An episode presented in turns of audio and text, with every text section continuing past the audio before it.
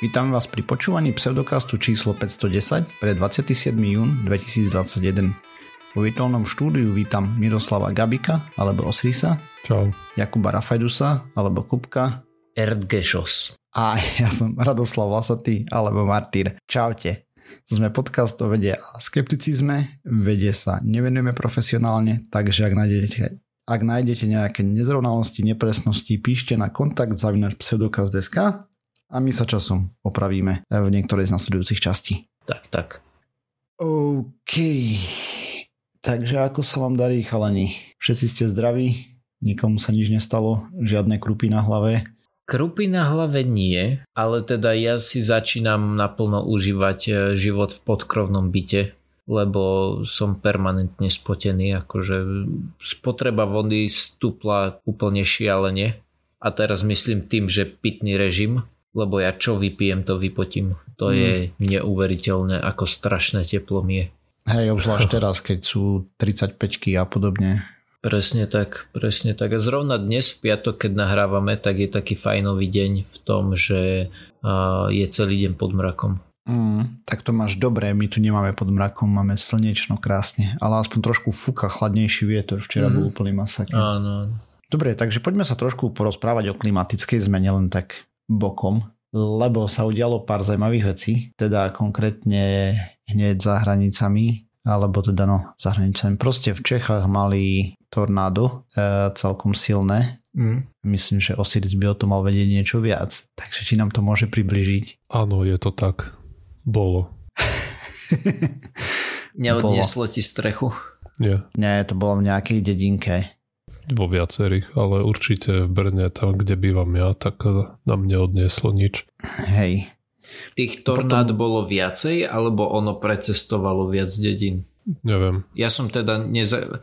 Zachytil som, že niečo sa stalo, ale som úplne neinformovaný. A všetko, čo o tom viem, je, že bolo bola nejaká živelná pohroma, veľa vetra, mm. dažďa a videl som asi 10 fotiek a to je všetko, lebo... Jo, tak to sme dvaja lebo som ne, nemal som čas vôbec nič o tom čítať. Bolo to na Morave, hej, a Morava je trošku ďalej od Brna, pokiaľ viem. No, niekto by mohol povedať, že je to jeden kraj.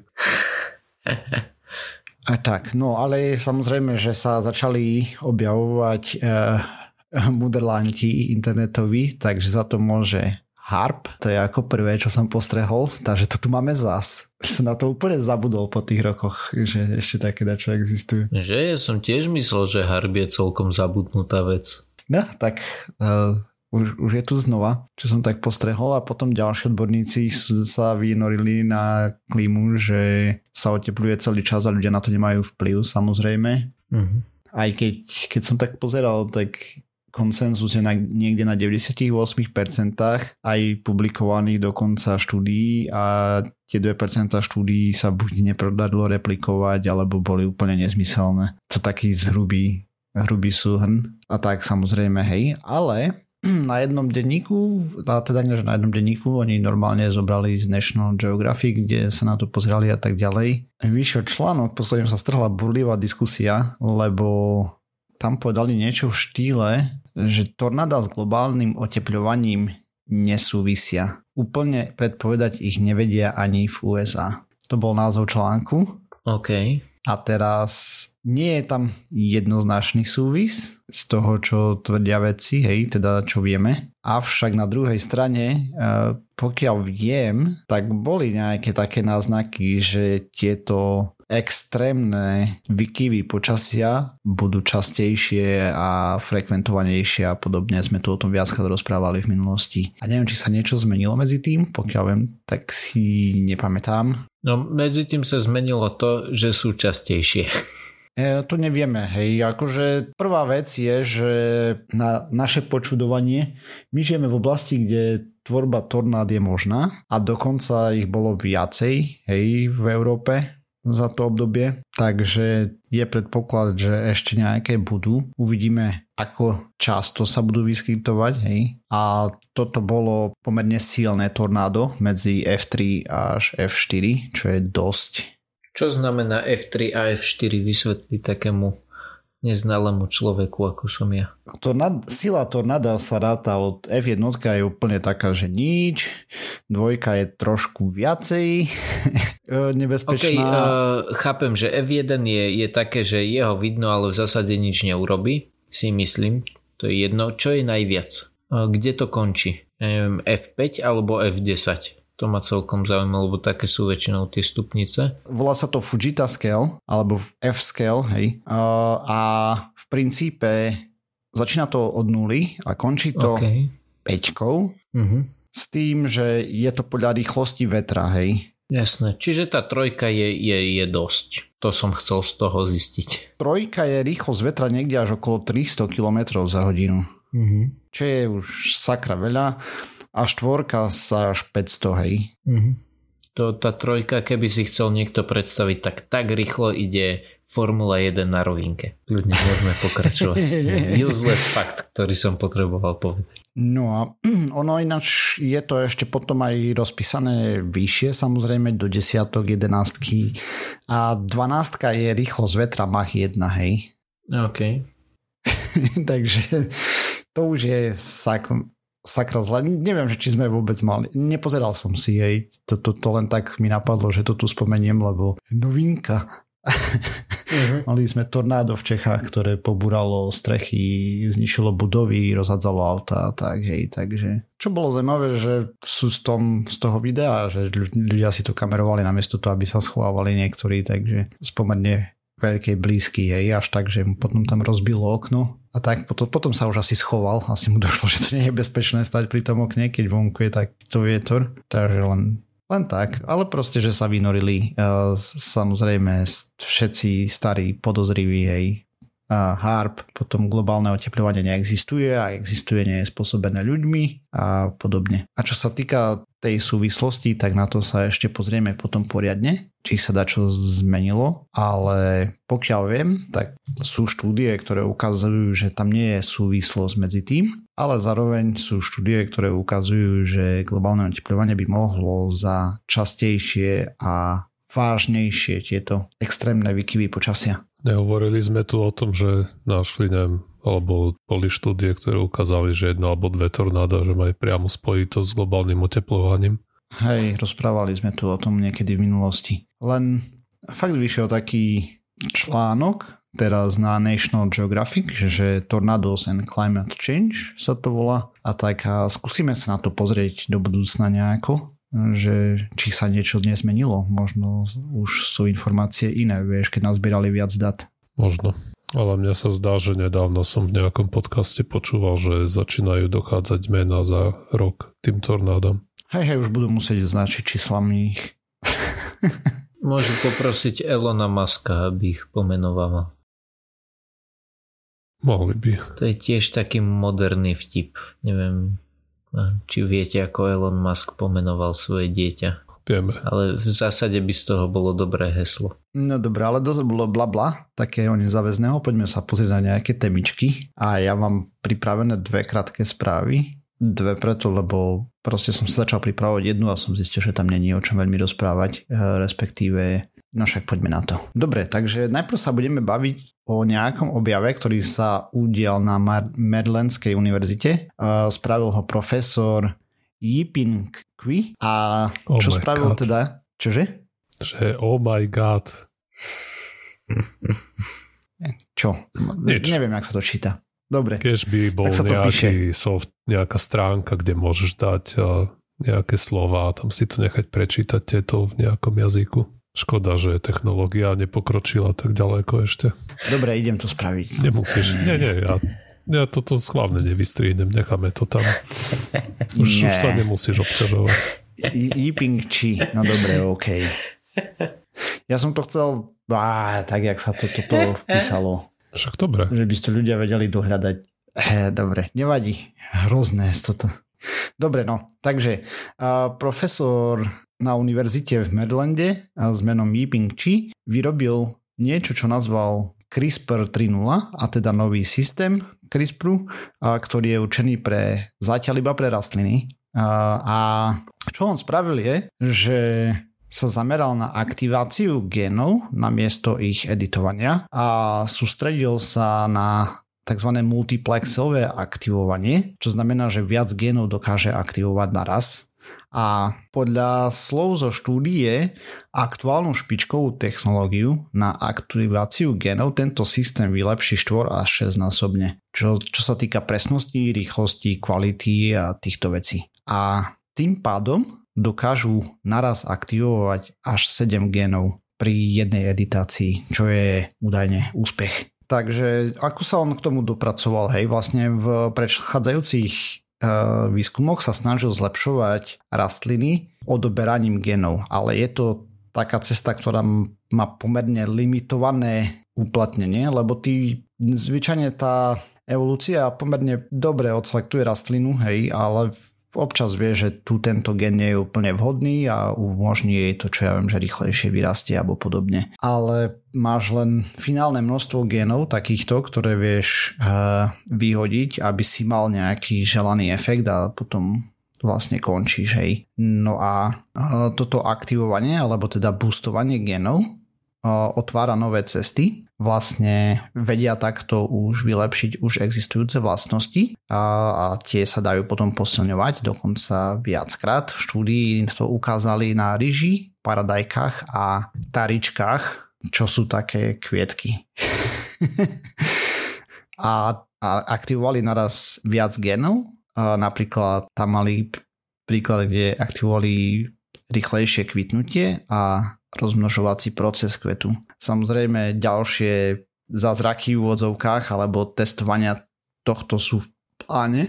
Zatiaľ na čo sa sústredili je, že e, takto ako doposiaľ vieme, tak technológia CRISPR-Cas9 fungovala ako nožnice, to znamená, že dáme jej nejaký vzor a ono to nám to presne ten vzor vystrihne, hej. A potom, keď tam prihodíme nejakú DNA, tak hypoteticky sa to spojí, hej, v rámci tej samoopravy nejakým zázrakom a tak, hlavne u tých jednoduchších buniek a podobne. No a oni, čo spravili, je, že deaktivovali CRISPR-Cas9 a tým pádom mu zrušili schopnosť strihať a dokáže sa iba naviazať. To znamená, že on nájde tú sekvenciu, ale neprestrihne ju, len sa tam pripne na to nejako, nejakým zázrakom. A teda takto sa pomocou tohto dokázali naviazať na špecifickú časť DNA a kde dostali vlastne tú kodovanú informáciu, ktorú potrebovali, napríklad, že tento gen teraz bude fungovať dvakrát lepšie, alebo ja neviem, proste ho nejako aktivovali. A testovali to aj na SPRI technológii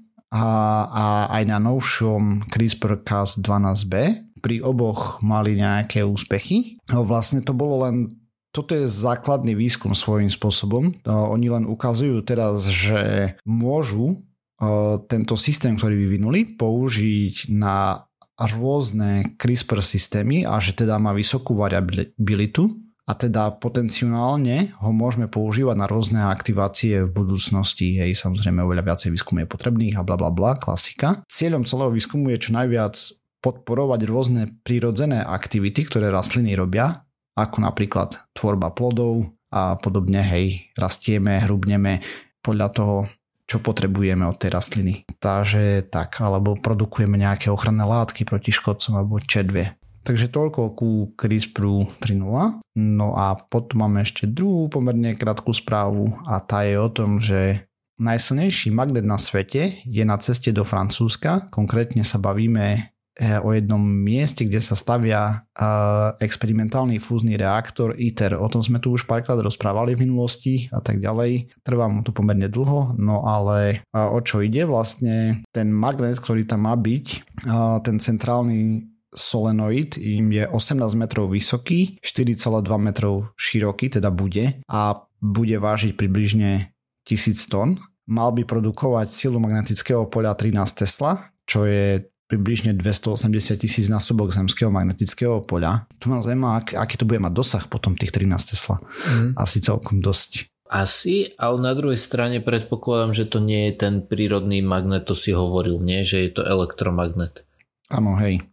No, ale takto, ak ťa na chvíľu preruším, tak e, keď ideš na magnetickú rezonanciu, tak tam je to myslím 2 až 3 Tesla, ak si dobre spomínam. Mm-hmm, čím ale... viacej, tým je citlivejšia, hej, len tým chodom.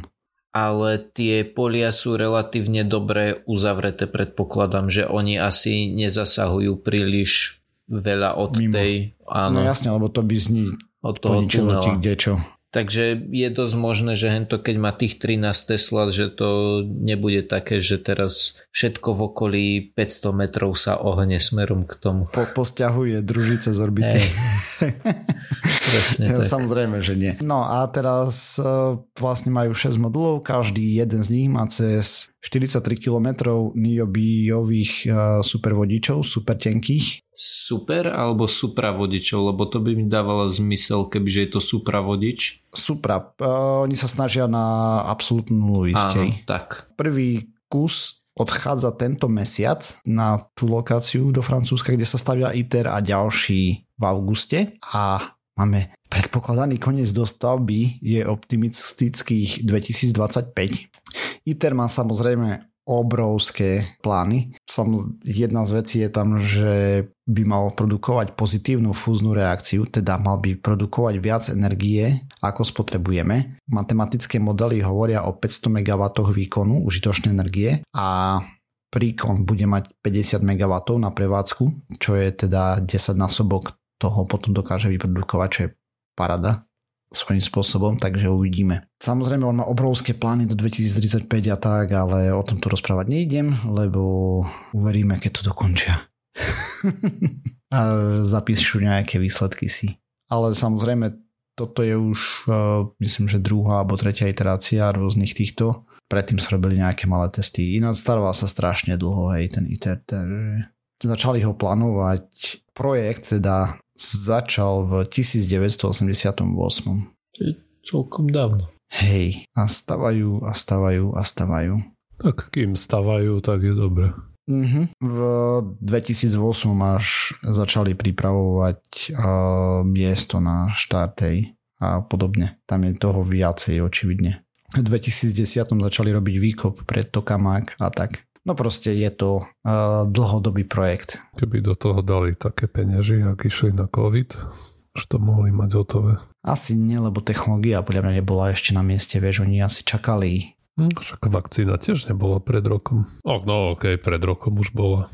Hej, ale tak tam bol nejaký prior výskum predtým, vieš, že proste RNA, na, RNA vakcínach sa robilo už predtým, to by hm. nebolo tak rýchlo, keby neexistovalo toto predtým. Hej, je dosť možné, že keby že sa ten COVID vyvinie 10 rokov dozadu, tak by sme asi vakcínu nemali takto, že do roka už napichanú.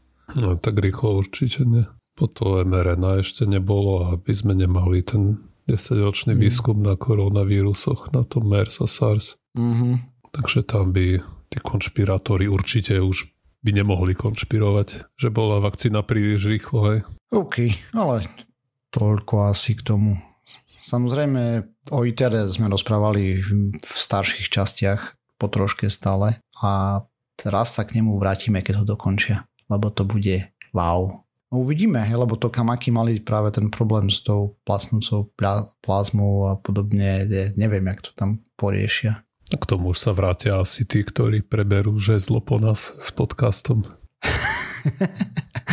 Myslíš, že to je dokončia za 4 roky? Čo ja viem. Dobre, no, ok, poďme ďalej. Aj, a, takže ja mám tiež len takú krátšiu správičku. Myslím, že už som dlho nemal nič s vesmírom, pokiaľ si pamätám alebo nepamätám. A, takže som si prečítal nejakú správu o opäť o temnej hmote, o tej sme sa už asi dlhšie nebavili. Mm-hmm. A všetci vieme, že temnú hmotu ešte proste nemôže ísť do obchodu a kúpiť si 10 deka. Nevieme, čo to je, ale sú celkom silné indície, že to vôbec existuje. A táto práve štúdia, o ktorej hovorí táto správa, sa snaží prihodiť ďalšie to polienko do ohňa, že je to veľmi reálna vec, ktorá veľmi reálne vplýva na, dokonca aj na nás. No a vybrali si vlastne našu galaxiu, kde analyzovali rýchlosť rotácie tej časti hviezd, ktorú máme úplne v strede. Keď si predstavíš tú našu špirálovú galaxiu, tak ono nevychádza to z jedného bodu, hej, to všetko, že to v strede, alebo možno kvázi je to taký bod, ale je to, tie hviezdy sú tam pokladané ako keby do elipsy, alebo do nejakej priamky skôr v strede a z toho vybiehajú rôzne tie lúče, hej, špirálovité. Samozrejme nie je to jasne definované. Tie hviezdy sú rôzne rozptýlené, ale proste sú najhus, nahustené tak, že je tam, vzniká tam trochu taká dosť ploštená elipsa. A v článku, ktorý je v zdrojoch, je taká ilustrácia, kde proste si to hneď vie človek predstaviť a, a o čom mm-hmm. sa hovorí. No a práve na túto časť sa tí veci sústredili, analyzovali rýchlosť toho, ako to rotuje tá, no. tá elipsa v strede a zistili, že od vlastne urobili niekoľko modelov a použili aj nejaké pozorovanie sondy z ESA, z tej Európskej European Space Agency, Gaia a zistili, že podľa toho, ako tie hviezdy majú rôznu metalicitu, teda kde sú sústredené tie hviezdy, ktoré majú v sebe viac tých prvkov ťažších ako je helium. A na základe tých počítačových modelov tak zistili, že to rotácia tej elipsy strede alebo tej paličky, dajme tomu, sa spomalila od vzniku galaxie približne o 24% a v dôsledku tohto spomalenia sa tá palička viac ešte ako predložuje, že tie hviezdy sa ako keby vzdialujú hej, od toho stredu. To si môžeme predstaviť, ako keď sa točíš na stoličke a roztiahneš ruky, hej, tak ťa to spomalí, a keď ich stiahneš, tak ťa to naspäť zrýchli. Hej. A... Hej, šikovné.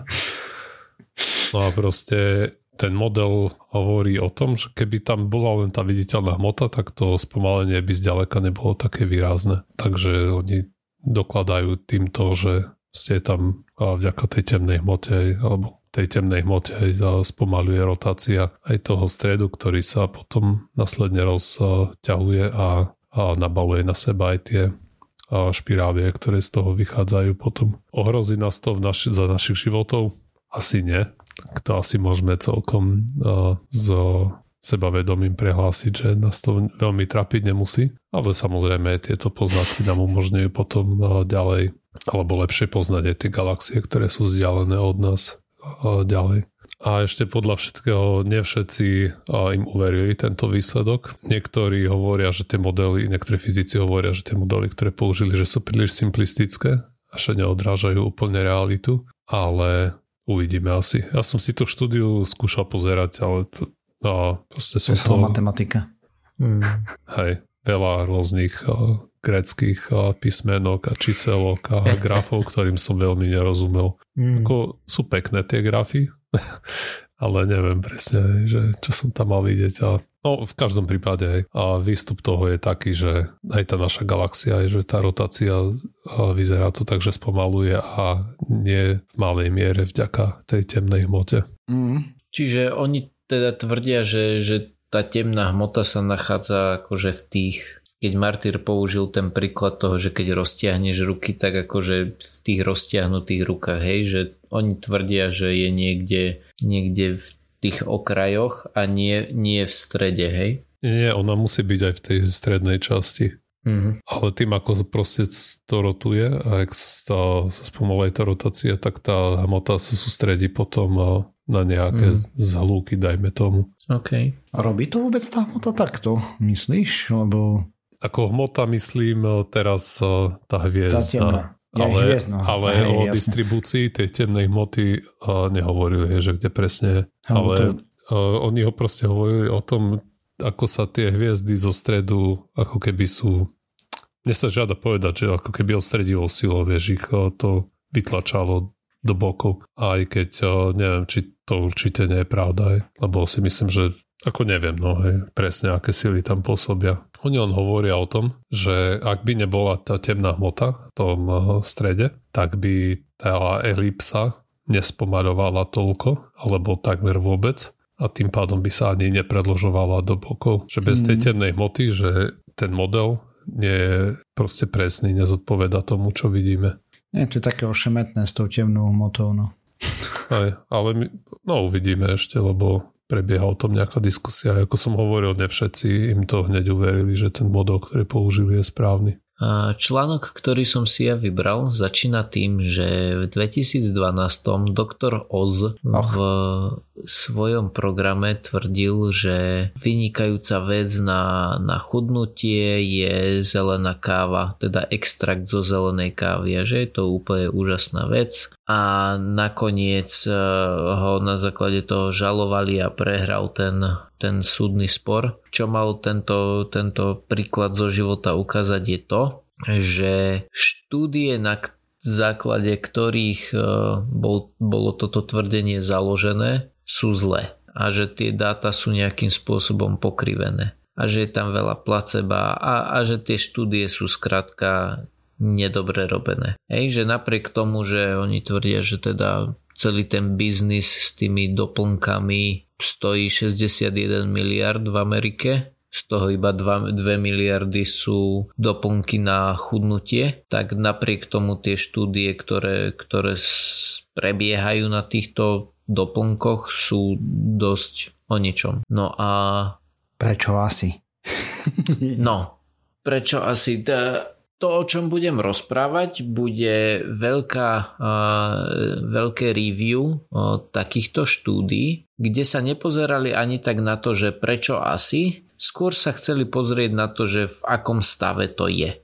Hej, to znamená, že najskôr išli na to tak zo široka a vybrali asi 20 tisíc článkov alebo teda v nejakých e, databázach sa im podarilo identifikovať 20 tisíc bodov. Z toho vytriedili nejakých 6,5 tisíca duplikátov, ostalo im 14 tisíc nejakých záznamov o tom, že existujú takéto články. Potom odstránili štúdie, ktoré neboli na ľuďoch, to znamená, že ktoré boli na zvieratách, ostalo im 11 tisíc z pôvodných 20 a takto da, da, da, odstraňovali Nakoniec sa im podarilo nájsť 315 štúdí. Z tých pôvodných 20 tisíc článkov, citácií a iných bodov sa nakoniec dostali k 315 štúdiam, ktoré boli ako tak rozumné. Ako tak rozumné znamená, že splňali kritéria, ktoré si výskumníci vybrali a, a síce Tie kritéria zahrňali to, že museli byť e, randomizované a kontrolované hej, a, a tiež, že nejakým reálnym spôsobom merali to, čo sa má diať. To znamená, že merali buď e, stratu tuku, stratu váhy alebo merali BMI. To znamená, že, že z tých 20 tisíc pôvodne ostali na 315 článkoch, ktoré, ktoré takéto niečo splňali. A oni to potom rozdelili e, že, že čomu sa venovali. Mali tam e, akupunktúru, potom e, vápnik a vitamín D, nejaký chytosan Chytosan, keď som dal len tak vygoogliť, tak na, na stránke e, známeho e, predajcu výživových doplnkov a, a tých posilňovacích vecí mi našlo e, nejakú kyselinu D-asparagovú, čo má byť nejaká aminokyselina, tak predpokladám, že to bude mať niečo s tým.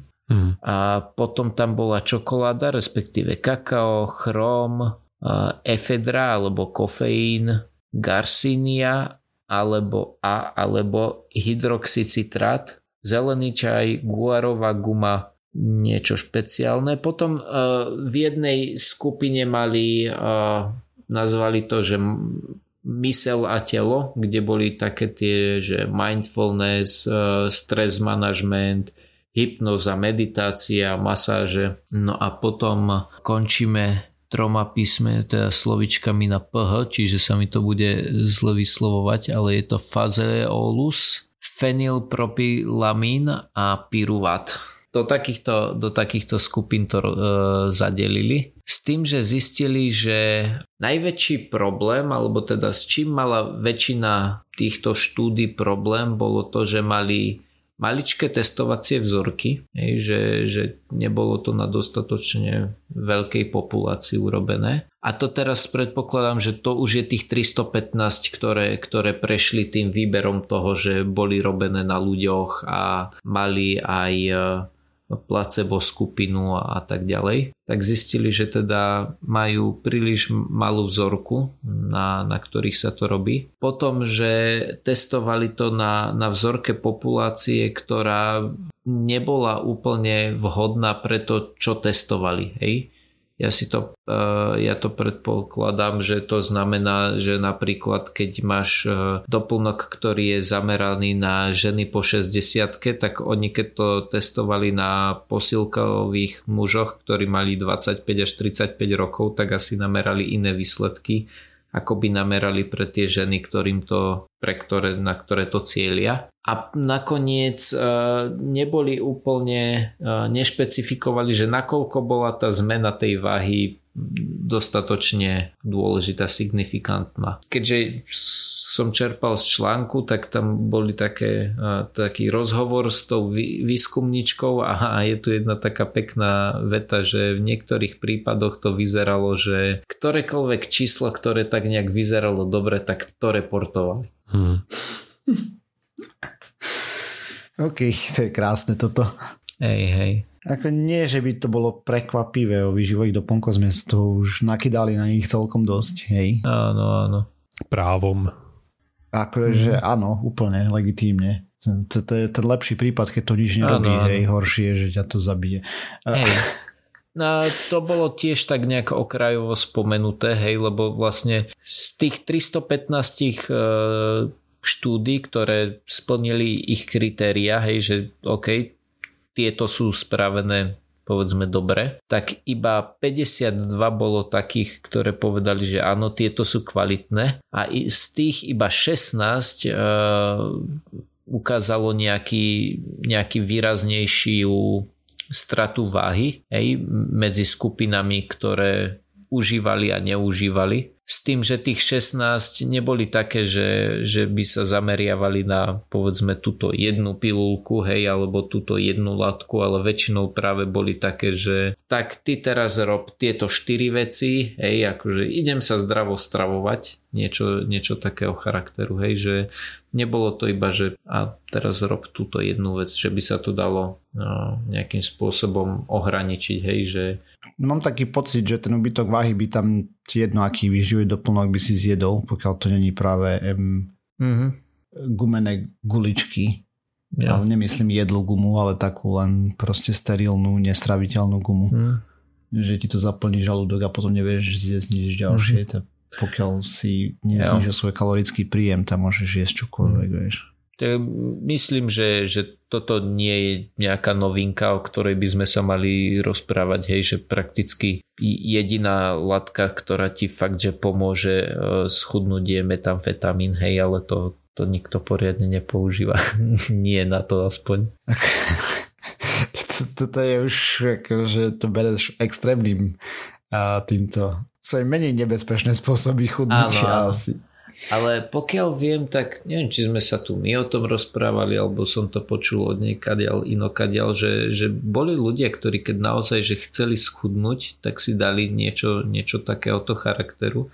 Neviem, či efedrin, a to, to je úplne jedno, ale takú látku, ktorá akože, z ktorej sa naozaj chudlo, akurát museli to spraviť tak, že, že, že spapali a potom si ľahli do ľadovej vane, pretože ich telo začalo páliť takým spôsobom, že sa museli reálne zvonku chladiť, ináč by sa prehriali na komplet. Jemina. Aj, a ja som mal kamoša, čo experimentoval s tými rôznymi vecami mm. a hovoril, že niektoré tie prípravky, že toto robili, že, že mu proste furt bolo horúco ale že na váhe to veľmi nevidno, že ty máš síce pocit, mm. že spaluješ neviem koľko kalórií, ale mm-hmm. proste skutočnosť je taká, že to spalovanie, že tým spalovaním sa nedá schudnúť ani mm-hmm. v podstate športom. Aj. Yeah. Ty musíš obmedziť príjem, lebo keď ty máš nejaký bazálny metabolizmus, neviem, 2700 kalórií napríklad, a si dáš prípravok a dobre, tak funguje výborne a budeš mať 3000 aj čo 10%, že by ti to zrýchlilo, čo samozrejme sa asi nestáva. Ale aj tak. To bol mega úspešný prípravok. Aby si schudol 1 kg, tak ti treba urobiť deficit nejakých 7000 kalórií, takže to by si proste, to by ti trvalo také 3 týždne, ale taký A prípravok. 7000 kalórií za koľko, hej, teraz? To bol... za jedno, za x, to máš jedno. Musíš mm. sa dostať do deficitu 7000 a vtedy schudneš 1 kg. A za jeden deň Ale... sa ti to samozrejme nemôže podariť, keď máš no, keď máš príjem 2000, tak nespravíš za deň, hej, 7. Tak to znamená, že keď máš, keď chceš ultra mega rýchlo schudnúť, tak 3 dní, keď zješ 0, 4, hej. tak schudneš kilo. Aj, tak to robia tí, čo majú IQ 300. Hej, lebo tam je práve ten problém, ktorý, ktorý sa vyskytuje u tých výškových horolezcov. Pamätám si z jednej prednášky, kde chlapík hovoril, že bol v Himalajach a keď sa vrátil z Himalaj, tak akože paradička schudol 15 kg. Problém je ten, že, že ty to schudneš na svaloch. Mm. Že, že ne, neschud, no. práve neschudol v tuku, ale že zhodil to zo svalov. Ale mal nejaký tuk na začiatku? Predpokladám, že nejaký asi áno. A, o, takto, on to tak hovoril, ja si to pamätám z jeho prednášky, ne, nemyslím si, že, že to bolo úplne vedecká štúdia, to čo tam urobil, hej, asi úplne nekontroloval, že aké mal percento tuku predať, percento tuku po, len teda... Hej, asi ne nejakým spôsobom mám zafixovať a na to sa kľudne môžeme pozrieť, že ako to je, ale z nejakého dôvodu mám zafixované, že práve tí himalajskí horolezci, keď aj stratia váhu, tak väčšinou im to požiera skôr e, svaly ako, ako tuk. Ale áno, no na to máš, sa budeme musieť pozrieť, lebo jo, to je... Máš správnu poznámku v tom, že predpokladám, že väčšina horolezcov, ktorí sa trepú do Himalají, pravdepodobne nebudú mať 30% telesného tuku. Aj to je po A a po B, proste tuk je špecifický na to, ako zasobáre energie pre telo. Že telo ja. ne, nerado spaluje svaly, keď mu treba energiu takto relatívne rýchlo. Samozrejme mm. nerado ich zbytočne udržiava, čo som aj ja teraz riadne pocítil počas toho lockdownu, ak boli fitka zavreté.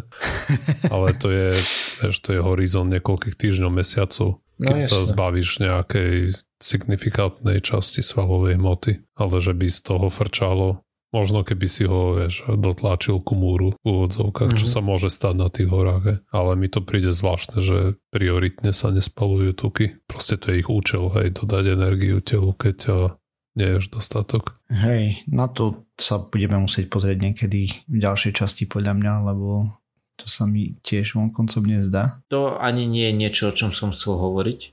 Neviem už akým spôsobom sme sa k tomu dostali, ale aspoň mám, uh, aspoň mám tému na budúce. Dobre.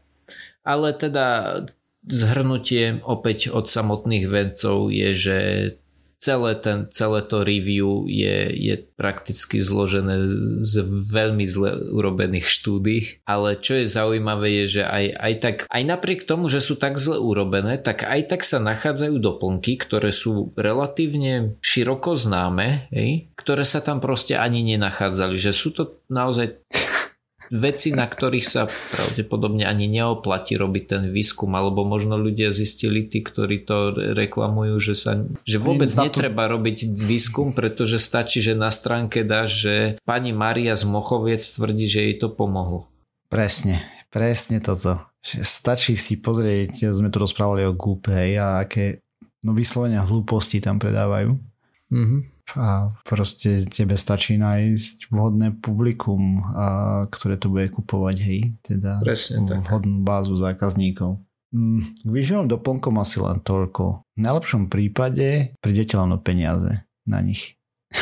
To by som úplne až tak netvrdil, pretože medzi výživové doplnky môžeš rátať napríklad aj klasické BCAčka, hej, čo ti podľa mňa Osiris povie, že to asi nie sú až tak úplne vyhodené peniaze. Na druhej strane je pravda, že asi, asi neexistuje tabletka, ktorá, že nespravíš nič iné, iba začneš jesť tabletku a schudneš 20 kg a budeš vysekaný. Zatiaľ. Zatiaľ. Počkaj, až budú nanoboti a one v tabletkách. Chodí s malými zapermi a budú ti rozstavovať tuk. Je, krásna to budúcnosť. To, to, je, to je budúcnosť, áno, na ktorú si určite rád počkam. Paťka sa mi smeje, že mám pupok. Ja, ja si nemyslím, ale chcelo by to nejakého nanobota. Ale jo, dobre, dôležitá vec ešte, lebo, lebo som sa pomýlil, ale 20 tisíc, nebolo 20 tisíc článkov, ale 20 tisíc citácií. Článkov bolo približne 2000. Bolo 20 tisíc... Či... To, to, že 2000 štúdií, hej? Bolo. Áno, 20 tisíc citácií, 2000 štúdí, z toho 315 bolo takých, že reálne sa na ne pozerali, lebo reálne vyhodnotili, že splňali nejaké tie ich kritéria. Takže sme sa dopracovali na záver tejto časti. Ďalšia časť znova o týždeň. Nájsť nás môžete na www.pseudokaz.sk, kde nájdete aj zdroje, ktoré sme používali k našim témam. Písať nám môžete na kontakt zavinač pseudokaz.sk, ak máte nejaké pripomienky, poznámky a tak ďalej. Okrem toho sme na sociálnych sieťach, Facebooku, na Twitteri, na YouTube, na iTunes, na Spotify a všetkých možných a nemožných podcastových agregátoch. Ak nás chcete podporiť, lajkujte, zdieľajte a majte sa pekne. Čaute. Čau. Ahojte.